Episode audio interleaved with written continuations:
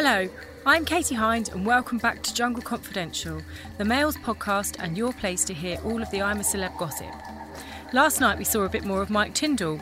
He stays quiet most of the time, but when he speaks, he really makes every word worth it. His latest anecdote that he did a slut drop in front of his mother in law, Princess Anne. He ripped his trousers and exposed his pants, which had the words nibble my nuts emblazoned on them. Her Royal Highness retorted, I'd rather not. Today, I have with me 80s pop legend Sinitta, who appeared in The Jungle in 2011. She is also a very good friend of Boy George. Hi, Sinitta. Morning. Good morning. I'm trying to put on lashes. How do they look? yeah, they look very good. Well, listen, Sinitta, you survived without hair and makeup when you were in the jungle back in 2011, didn't you? Only just though. And it was the least of my problems. so, so, so, so you had you were third to be evicted. So that you were in there for quite some time, weren't you? I felt like I was in there forever. I'm sure it did. It was like I suppose you have to stay there for a long time before they start voting you out, don't they? I mean, oh my god, I did trials because I have a terrible, terrible bug, spider, rat, snake, everything phobia. And I agreed to do it after years of saying no because I, someone told me it would probably cure me of my phobia. So, you know, you think, oh my God, you know, it's like death by baptism. But, but if I come out never afraid of anything again, it will be great because it's been the bane of my life. Well, it desensitized me a little bit. Um, but now it's full blown back again because I try to watch it and I've been watching, I watched them all getting ready and meeting to go and all that part, which I really enjoyed. As soon as the trials started, I can't I can't watch the trials because it triggers me. I literally am screaming, I'm hiding, I'm sweating, as if I'm there with the bugs. Because just even having the bugs uh, like on camera in your face like that is so horrible, isn't it? Uh, and when you say it triggers you, Sinitta, what how how does it how does it make you feel? Like what does it do to you physically I and mentally? I feel like physically, like really, really anxious, as if I'm there doing the trials myself because I've been there, so I remember it, and it is real. But also, I'm someone that even like you know a spider on YouTube. If my son shows me a spider, you know, just the movement. I won't watch movies like arachnophobia. I mean, like, why would I traumatize mm. myself even more? So I've been watching the show, and I can remember why I stopped watching it because I watched myself back when I was in there, and it was like I had a whole relived experience. You mean you did have to do some pretty awful challenges, didn't you, when you I were mean, there? I mean, it was it was baptism of fire, yes. And and you really scream. I mean, you really found them difficult, and you definitely left the viewers sure that you were petrified in there. I mean, you say oh, that yeah. you went on there to to try and get rid of these phobias. Did you actually think that was going to work? I did because there's a, a, a, course that you can do at, in Regent's Park, which is, sort of helps you with spiders, becoming afraid of spiders. And what they do is they have you for a few hours, and at the end of it, they manage to get you to hold a giant sort of bird spider, I think they're called, in mm. your palm. So I sort of so I sort of understood that sort of exposure and exposure and exposure, getting to know their names, realizing that they're just creatures, living creatures like us, all of this. So I thought if I was fully immersed, that it would work. Now I knew that I wouldn't like it, but I also knew I wouldn't die, it wouldn't kill me. So it's like, you know, you're going to be like scared out of your life, but you know, you'll come through this and then you'll never be afraid of any of these things again. But it didn't work. but so I'll tell you what, what did work is if I'm outside and like in the jungle itself, if a spider or something went by me, once I'd been there for a while, I was able to just observe it and look at it and think, well, actually, yes, it's just a spider or whatever going about its business. But inside your house or in the bath or someplace where they shouldn't be, uh, you know, I'm still right back up here out, you know, because it's it's in my environment. I mean, you know, every year they get 10, 12, 14 people signing up to go on I'm a Celebrity. I mean, do you think that they're quite mad to do that? Do you know what? I get it because even though I've done it and it was terrible, I'm so glad I did it because it was an incredible experience. It's almost like, I suppose, people when they bungee jump. See, that's something else. I would never mm. bungee jump because basically what you're playing is Russian roulette with your life. You know, will the rope break or won't it? I mean, I don't need that kind of heart attack to myself. Euphoria you feel when you survive is so fantastic and and that's how i felt after every trial i mean i'd be really really suffering during it but then afterwards you're kind of like oh, that was incredible and you start to feel a bit invincible mm. so it is sort of addictive people, adrenaline junkies will love it. People who like insects and snake, you know, crazy people who like those things will like it. So I, I get it because it is a phenomenal experience. I'd like to say it's something I would do again because the experience was so great. But the flip side of that is because I know there's no smokes and mirrors. It's really real. You really are covered in cockroaches. The snakes and mm. stuff really are on top of you. I don't think I could ever do it again because I know it's real now.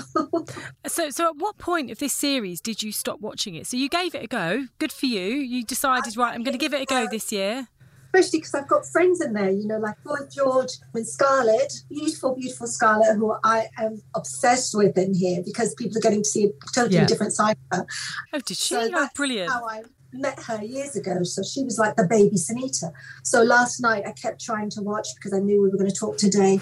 Couldn't watch the, the trials. That poor man, Matt. Sinitta, you must be the one of the only people in the country that's just said the words "poor Matt." Poor Matt. I know, I know. And I mean, it's just because, I mean, it's just, I wouldn't wish it on my worst enemy to be alone. you know what it's like. Yeah. So, your friend Boy George, so he's on there yeah. now. He really is one of the ones that we're watching at the moment. I mean, did oh, you have any idea he was going in?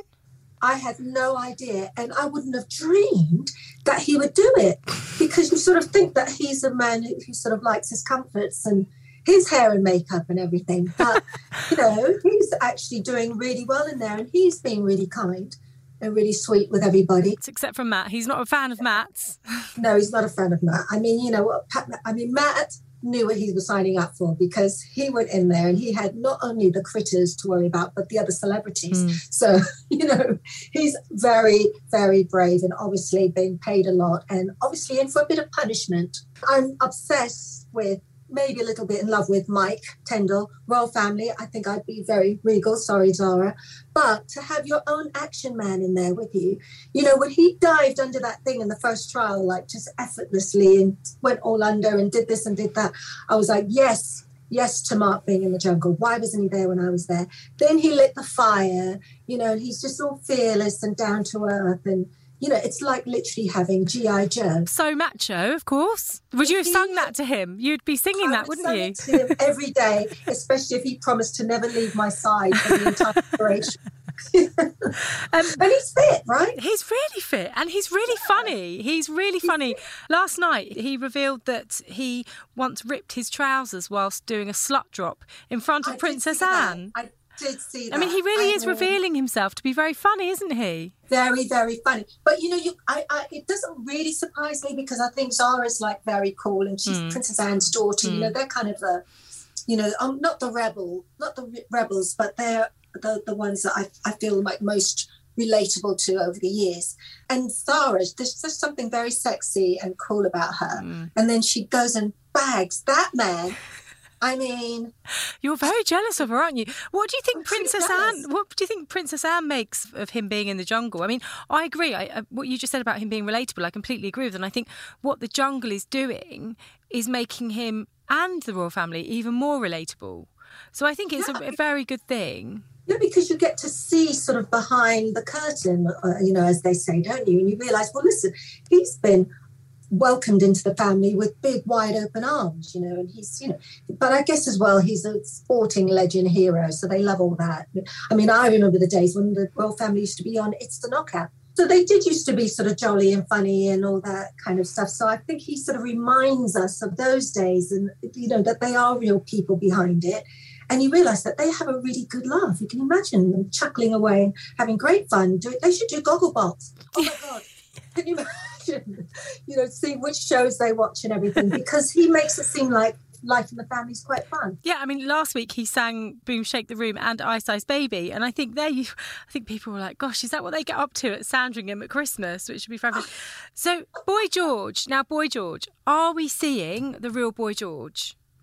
I think we are. I think we're seeing the real Boy George. I mean, I met George years and years ago, about three weeks before his very first single was going to be released we were in the Embassy Club back in the day on Old Bond Street, and he was dressed in all his sort of hazy fantasy sort of outfits that we used to wear in those days. And he kind of came over to me and he was kind of saying, Oh, you know, I've got a track coming out. And I was like, Oh, I've got a track coming out well. Like everybody was kind of a wannabe pop star in those days. But of course, he really had a track. um, but it was really funny because he was sort of somebody that at that point was very live and around on the scene probably not taken that seriously if i'm honest you know like with the so-called cool people you know he, because of the way he dressed and the way he was and he was a, a fashionista but he wasn't the kind of leading edge sort of cool set but was always talking about his music and his music and his singing and he's got a music coming out but he never played anybody anything so there were a few of us that were kind of a bit kind of es- underestimated, that, you know, the wannabe pop stars. But I can remember being so pleased because, you know, within a few weeks, suddenly, Do You Really Want to Hurt Me was massive. Mm-hmm. And it was that crazy guy. And it was so funny because we, we were actually friendly and, and, you know, fine. But it was funny seeing all the people who used to sort of shoo us away suddenly sort of going, "Oh, hi, George. Hi, George." suddenly everybody wanted to talk to him. He, I mean, he is coming across as a little bit bitchy, a little bit of a diva. Is that your experience of him? Well, I mean, I mean, he's, he is a diva. He is a diva. I mm. mean, I think people forget that he was a real huge, huge, huge superstar. You know, and the first of his kind. You know, before RuPaul and you know all the sort of drag race superstars and you know that we're, we're sort of worshipping now he was the first, the original, and, and, and the best because he was totally self-made and not really influenced by by anyone else. You know, but he was on the cover of Vogue, you know, and, and, and all those things, and a whole makeup revolution sort of happened around him. So I kind of feel like he's a deserved, deserved diva he does still have a bit of that 80s acerbic tongue because that was what it was like in those days. Everybody was bitchy and almost you were, you know, you know, that's the same era Simon comes out of, you know. yes. Cool in those days. How do you think Boy George survives without hair and makeup? Help. Do you know what? Because he's got hair, he's got all that fabulous grey hair, and he's got beautiful eyes. I mean, I think he's kind of embracing it and showing us that he has this other gorgeous side. Does he have permanent eye makeup? It looks something? like he does, doesn't it? It does yeah, look like something going on because I'm thinking, well, you know what? Surely you don't just wake up like that in the morning. Yeah. He does look good, doesn't he? He looks amazing yeah. for 61. I thought really amazing. He looks amazing. He does look amazing. Looks great for his age, but he's also definitely rocking some kind of permanent makeup, eyelashes mm. are dyed, and he's rocking it. He looks great. Yeah, no, I agree. I, I mean, I, I, was like, I couldn't believe when I realised he was 61. I was like, wow. Are you surprised that he went into the jungle? I suppose I'm surprised because, like I said, I think of George as one of the sort of superstar divas that you never sort of saw without their makeup on, you know, more sort of old school, because mm. that's what it was like in those days. You never showed behind the mask. Yeah, but I'm really impressed and um, I, I, was surprised as well that he chose Scarlett to be his VIP partner because I thought sure he'd go for Owen. I mean, there was Owen there with all his gorgeous splendor and availability and vulnerability. And George sort of went, oh, choose Scarlett, which I did love, but I didn't expect. No, I mean, Owen is my favourite. Owen, I just love Owen. I think he's hilarious. I think he looks amazing. I know, I know. I want to cook for him. I want to do everything for him. well, within reason, Sinitta, within reason. so I was surprised he picked Scarlett too. His customizing of his outfits, I mean, I think that's the first time it's happened, hasn't it? Ever since I'm a yes. celebrity. I mean, do yeah. you think that's something he's doing to be a bit of a rebel? I think he's a child of the 80s. I mean, again, this is this is I think this is really authentic. This is what we did. You know, in those days before fame and, and money, you know, we didn't have money. So everybody kind of shopped out of the same army surplus shop in Covent Garden. and you sort of bought the same t-shirts and stuff, but it was the customization of those things that and making them individual, which is how we we showed our individuality mm. and we expressed ourselves. We didn't have money, you know, and there was certainly no designer things.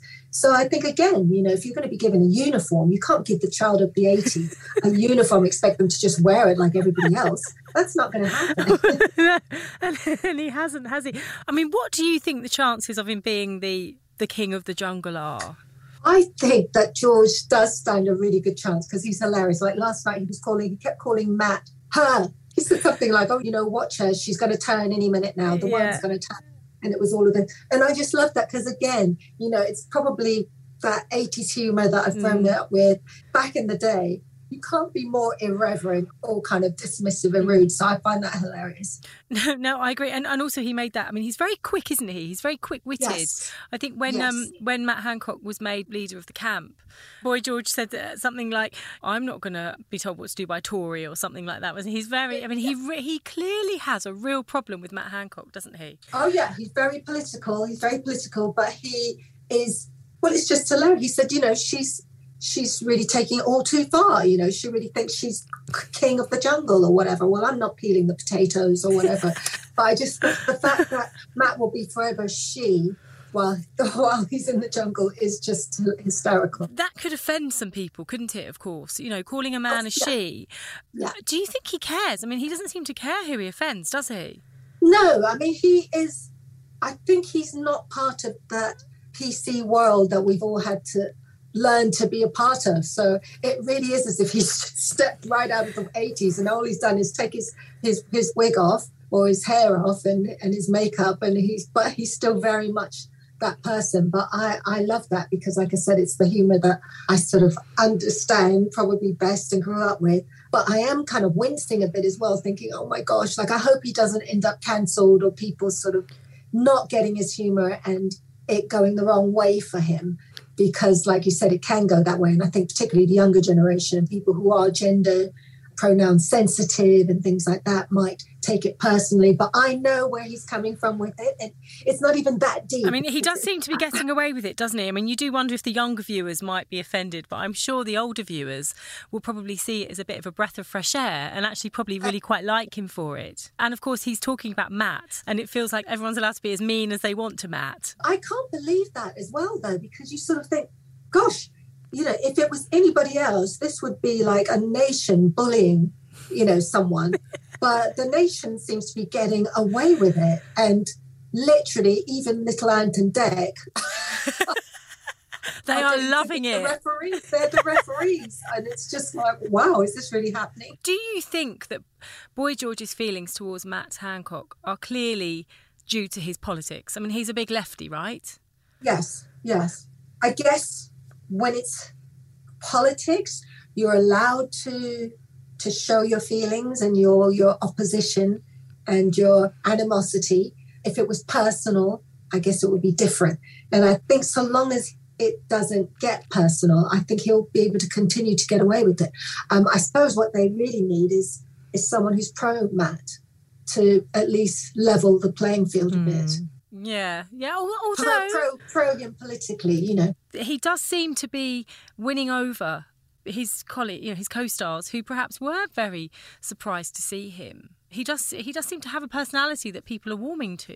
Yeah, I mean, uh, the bits I saw of him, I couldn't really watch the snake pit thing, but I, I did sort of feel like I liked the way he was handling himself. You know, he's he seems that kind of proper, what I call the the English kind of stiff upper lip. You know, stick your finger out, get on with it. You know, or roll your sleeves up. You know, he's that kind of chap, which I think people will appreciate. You know, he didn't sort of wimp out, did he? No, he didn't. I mean, he's he's. I think that's why he's not been voted for to do any more because he just does it. He gets on with it. There's no histrionics, is there? He just goes, okay, me again. Yeah. Trots off, comes back, says I've won Yeah. however many stars, and and they all say, yay, well done, and, They and that's say, it. Yeah, yeah. So I think once the public aren't able to actually torture him, they're going to have to just get to know him, and Hmm. um, and and maybe he'll be okay. But yeah, he and he and George are probably going to be the uh, the friction. Yeah. Boy George is doing a challenge tonight. He's doing the trial tonight, isn't he? So Oh maybe you won't want to watch that, so it might trigger you. God. Can you foresee a situation whereby the final comes down to Boy George and Matt Hancock? Oh my God, I would love that. Oh my God. And them bonding, them becoming like the, the, the craziest romance and kind of getting each other do it, through it and singing songs together. Oh my God, I'm there for that. Imagine Matt Hancock singing "Karma Chameleon" with Boy George. That would be wonderful, wouldn't it? I think, I think he would, though. I think he to. Because you're stripped of everything and you're in this sort of weird survival mode, you do become almost childlike in there after a while. And that's what I was sort of spotting. You sort of think, well, you could imagine him as a little boy, you know, in the Boy Scouts, just being that guy. Oh, I You bet know, he I'll Do, was. I'll do it, sir. I'll do it. And, you know, getting on with it and being sort of quite a good egg kind of thing. But I would love that. Although I do want Scarlett, but I would mm. love that. I mean, do you forget that you're being filmed when you're in there? Do you just does the whole camera thing just go? You just pretend it's not there and get on with it. Eventually, at first you're not aware because you're so terrified of everything. So you're not initially aware. And then you become aware. As you start to settle, you become aware and you start to think, oh, what do I look like? How am I coming across? For me, it was a disaster. I thought I was going to be in bikinis in the waterfall trying to look gorgeous for Simon.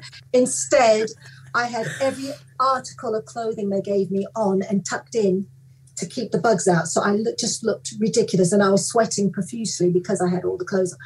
But then I think once you cross over, once you've done the trials and you've been washed and you've been in the river and you start to just think about, you know, the days are long because when you're not actually doing trials, you're just in there surviving. And if someone's not being entertaining or saying, let's play a game or do this, and you're tired because they sleep deprive you, I don't know if you know this, you're kind of up in the middle of the night. You have no idea what time of day or night it is, really.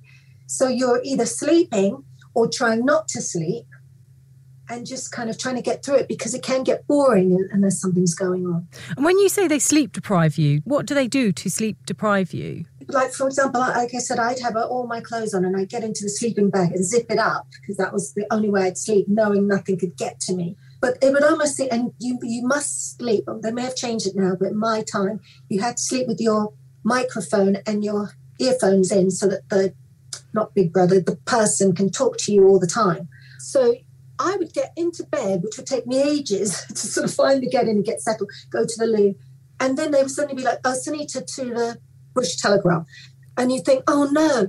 And then you've got to get all out, and then it's dark and there's no lights on, and you've got to try and make your way there, and you're all scared again, and to go in there for a chat but they keep doing things like that to you, like messing with you. Oh God! I mean, it does sound absolutely horrendous. I know it works for people; it reignites people's careers, and obviously it can be very lucrative. But it really doesn't sound like it's worth it to me.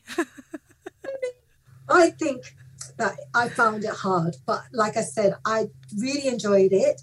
Bizarrely, in the end, I think of it as a, a positive experience, and and, and I loved it, and I'm so glad I, I did it. Thank you so much, Sinitta, for your time. Thank you so much. Thanks for listening. I'm Katie Hind, and that was Jungle Confidential, the Mail's daily podcast about all things I'm a celebrity. Find us at dailymail.co.uk slash jungle confidential, Mail Plus, or wherever you subscribe to get your podcasts from. Join us every day for insiders, mail experts, former winners, celebrities, and insider info you won't hear anywhere else.